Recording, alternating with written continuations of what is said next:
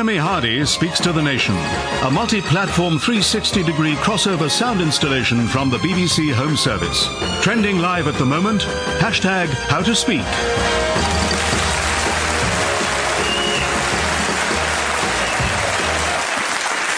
Thank you, audience, and thank you to the disembodied voice of Peter Donaldson. As you may know, Peter was retired some years ago, but rights to his voice still belong to the BBC. So as he wanders silently through his twilight years, we can make him say anything we like. I heard that.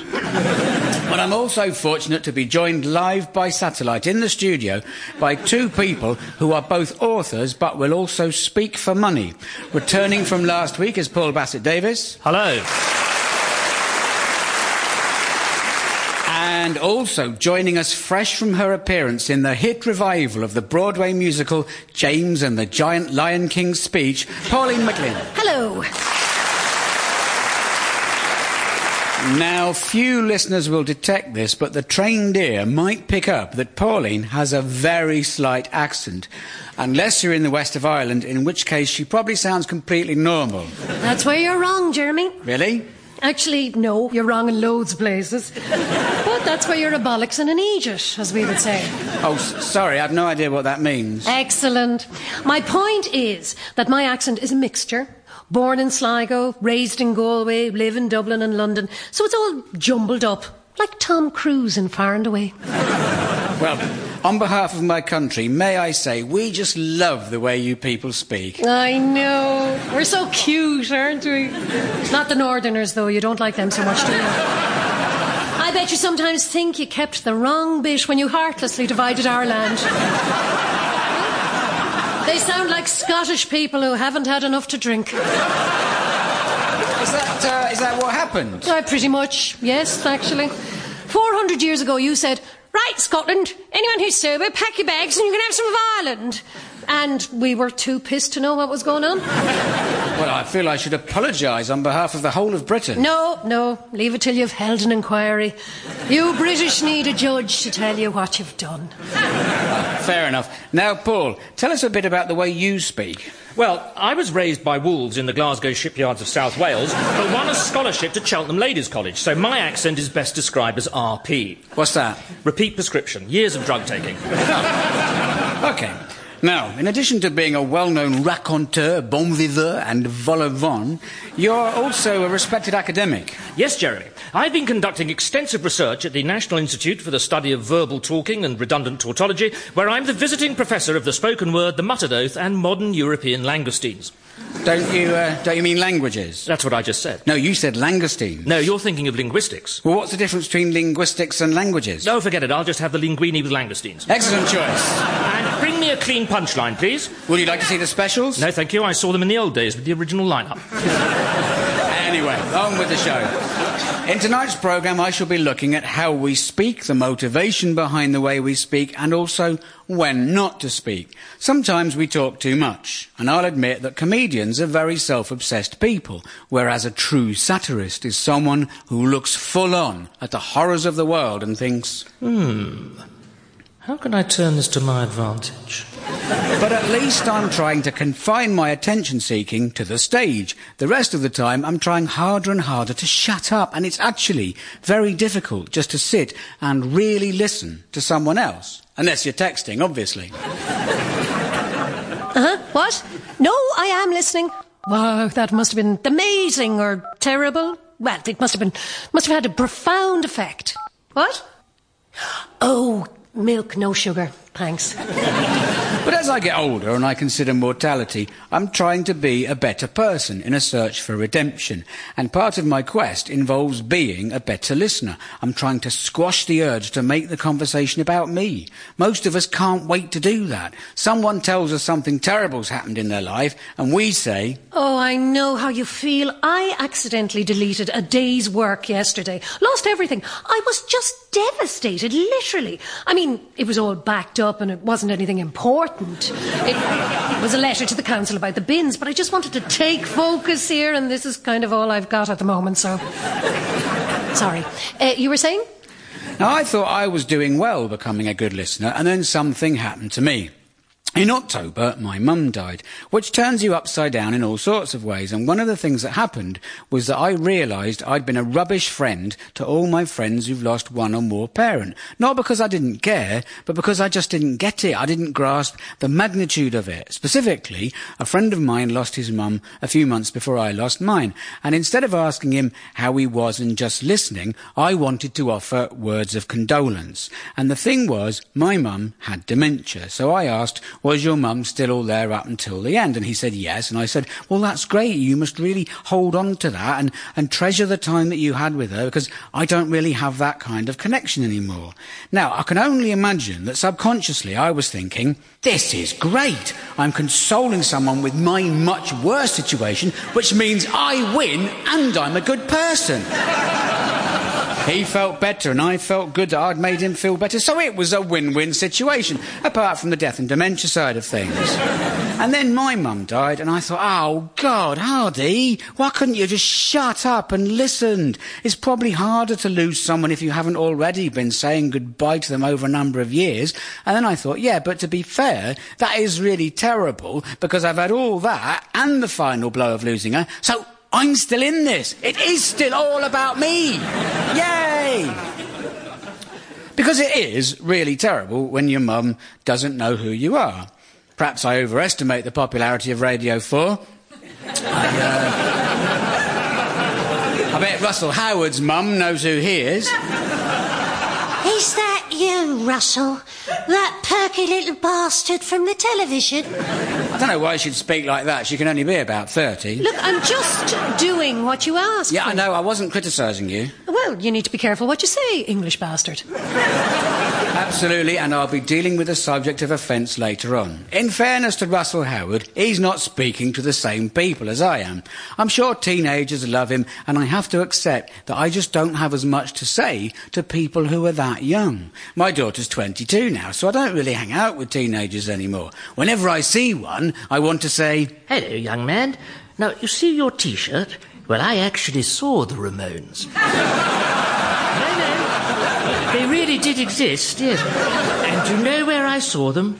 Bournemouth, a place I feel I'm heading to once more. Yes, oh, they were marvellous. No, I didn't see Che Guevara. No, he was more of a South American revolutionary. Jesus was earlier, yes, on vinyl. Yes, that's right. Look, I'm sorry I bothered you.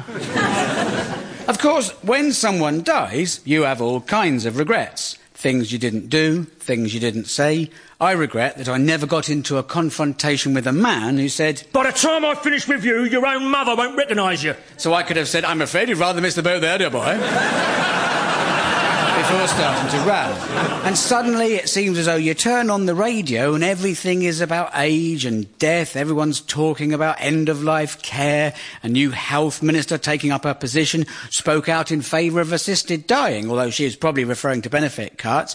And there is a general concern about provision for the elderly. Now, I've got no complaints about the care my mum received in the nursing home. The nurses were brilliant, because nurses usually are. The only problem would be if a new member of staff came on duty and they didn't know my mum, and they would speak to her as though she was deaf, because that's just the voice you do for old people. Many of us seem to think you need different voices for different people. For old people, it's shouting. For babies and children, it's that horrible, creepy, singy-songy CBeebies voice. Why talk to children like that? There's nothing wrong with them. Just because they're small and they don't know much, it's not their fault. They're picking up stuff as quickly as they can, and they learn pretty fast. When you think how long it's taken you to learn half a dozen words of Spanish, and a toddler has nailed one, maybe two languages by the age of 3, just by listening, and you're not helping them to learn by talking to them as though you've just been hit by a car. I reckon babies would learn much faster if their early interaction with fellow humans was not huge, strange, smelly faces looming in front of them, making weird goo-goo noises.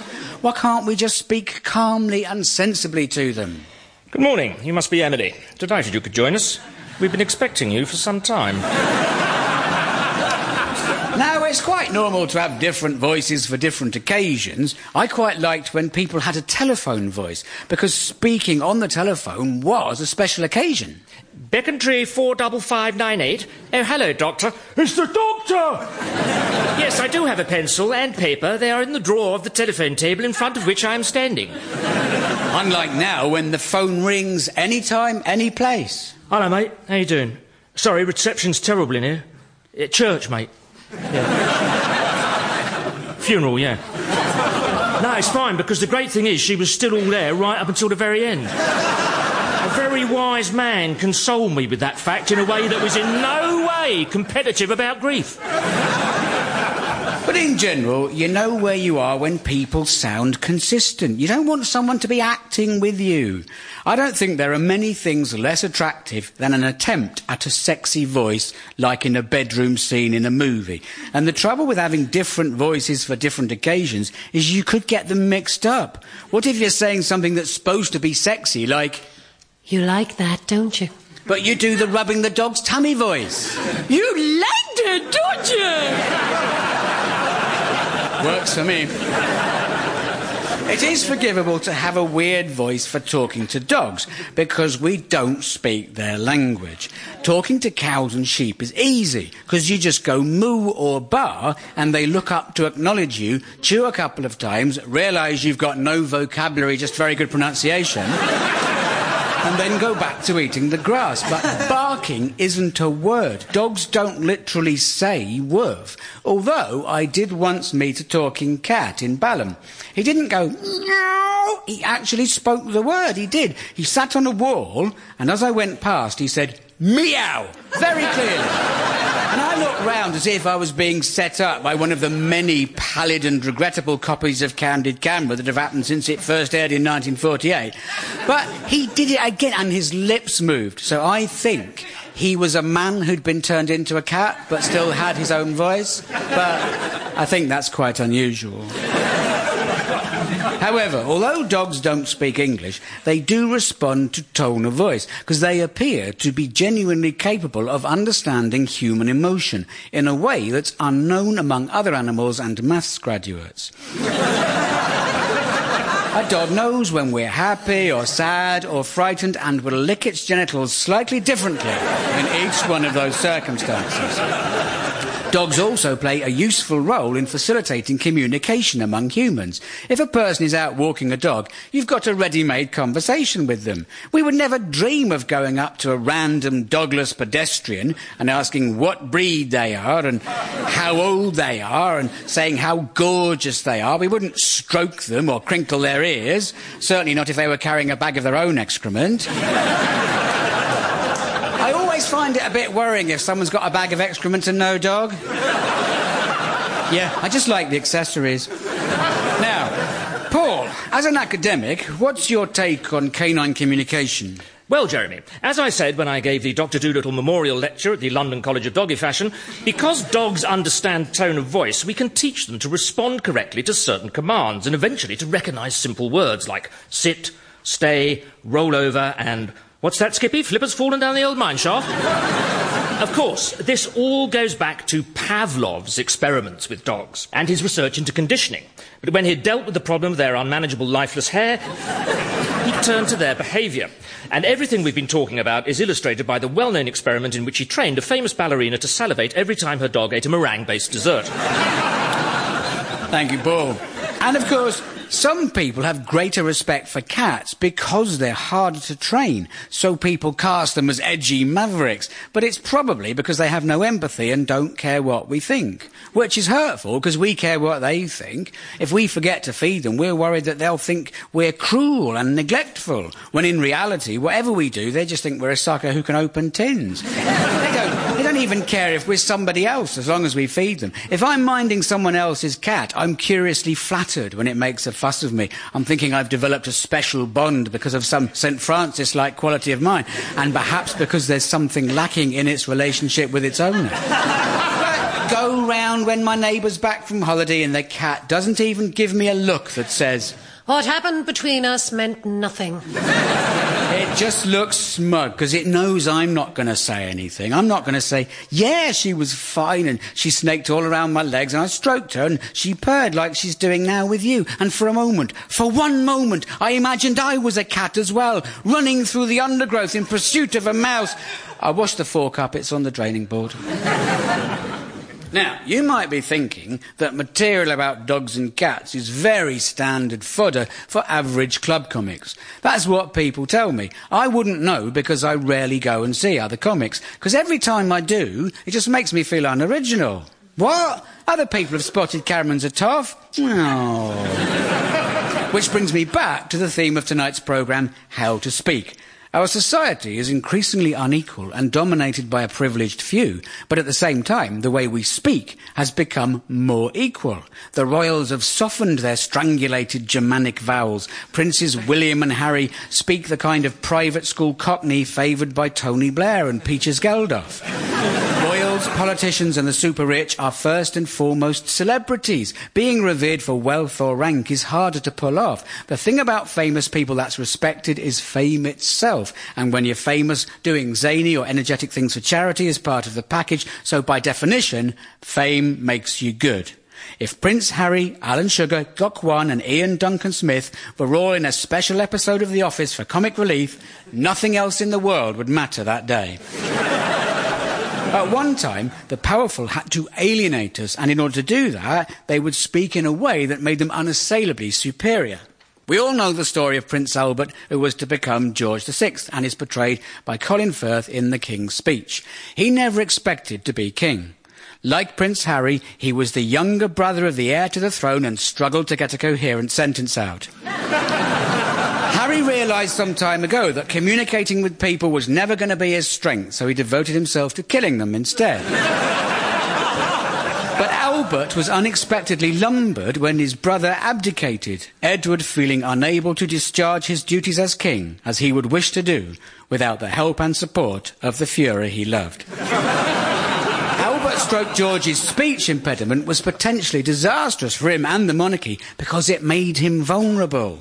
Today, however, Charles's best bet would be to develop Tourette's. So when he opens his mouth, he'd say what we're thinking. But when did speaking become more than just an exchange of information and increasingly about power and status? Paul? Well, Jeremy, let's examine the origins of human speech. Scientists have got something to tell us about this, but we've no idea what it is because they've all got beards and they tend to mumble a lot. But it seems likely that in Neanderthal times, a very basic vocabulary of a few key sounds or words would have sufficed. Danger. Kill. Fire. Eat. Sex. Sex. Sex. Sex. Sex. Sex. Sex. Sex. Sex. Cigarette? Thanks. But now let's move forward from the dawn of history to the coffee break of history. Why did human speech develop far more complexity and nuance than was required for purely practical purposes? There's a theory that someone who used language to control social information gained status. In other words, complex language evolved so that we could gossip. Her in the cave next door. She's no better than she should be, flaunting herself like a woolly mammoth on heat. And she's not a natural blonde, oh no. You can tell she dyes her beard. And him on the other side, the new fella, he's only gone and put curtains up. Curtains? What's his game? It's obvious, isn't it? He's one of them. One of what? Homo sapiens. Now, at a risk of explaining what you've just heard in a way that sucks all mirth from life, as Nicholas Parsons does in just a minute, what you just heard was a joke that derives from the Latin prefix meaning man being the same as the Greek prefix meaning the same. Some people might conclude that because of an implied reference to gay men, it was hostile to gay men. Now, I would never countenance such a thing because I'm trying to blag comps for a chorus line. And because in addition to the fact that gay people would find it offensive, I would find it offensive. We can and should be offended by things without necessarily being the target of the offence. But if, for example, someone says something anti-Semitic and I object, people will say, why are you Jewish? Well, why do I need to be? If I sign a petition against torture, it's not because I've got a low pain threshold. And by the way, the number of petitions I'm signing online, this world is going to be a really good place pretty soon. But take, for example, the N-word, which is very commonly used by black hip-hop artists, reflecting the fact that quite a lot of African-American people use it among themselves. Last year, I went to a debate about the positive and negative aspects of hip-hop. Now, Radio 4 listeners may have difficulty picturing me at such an event, because you probably have me pigeonholed as more of a dubstep man. But I was interested in the discussion, and it was obviously very much about language, and there was a focus on words that are homophobic and misogynistic and, of course, racist, especially the N-word. And there was this discussion about whether white people can ever use it, and I thought, well, why would I want to use it? It offends me as a human. I'm offended by the N-word because I'm not a C-word. And I'm sorry if you're offended by my use of part of the female body as an insult, and I agree with you in principle, but we lost that battle in the 90s. And now I think the word has more value pejoratively than anatomically. You don't hear doctors use it except about Andrew Lansley.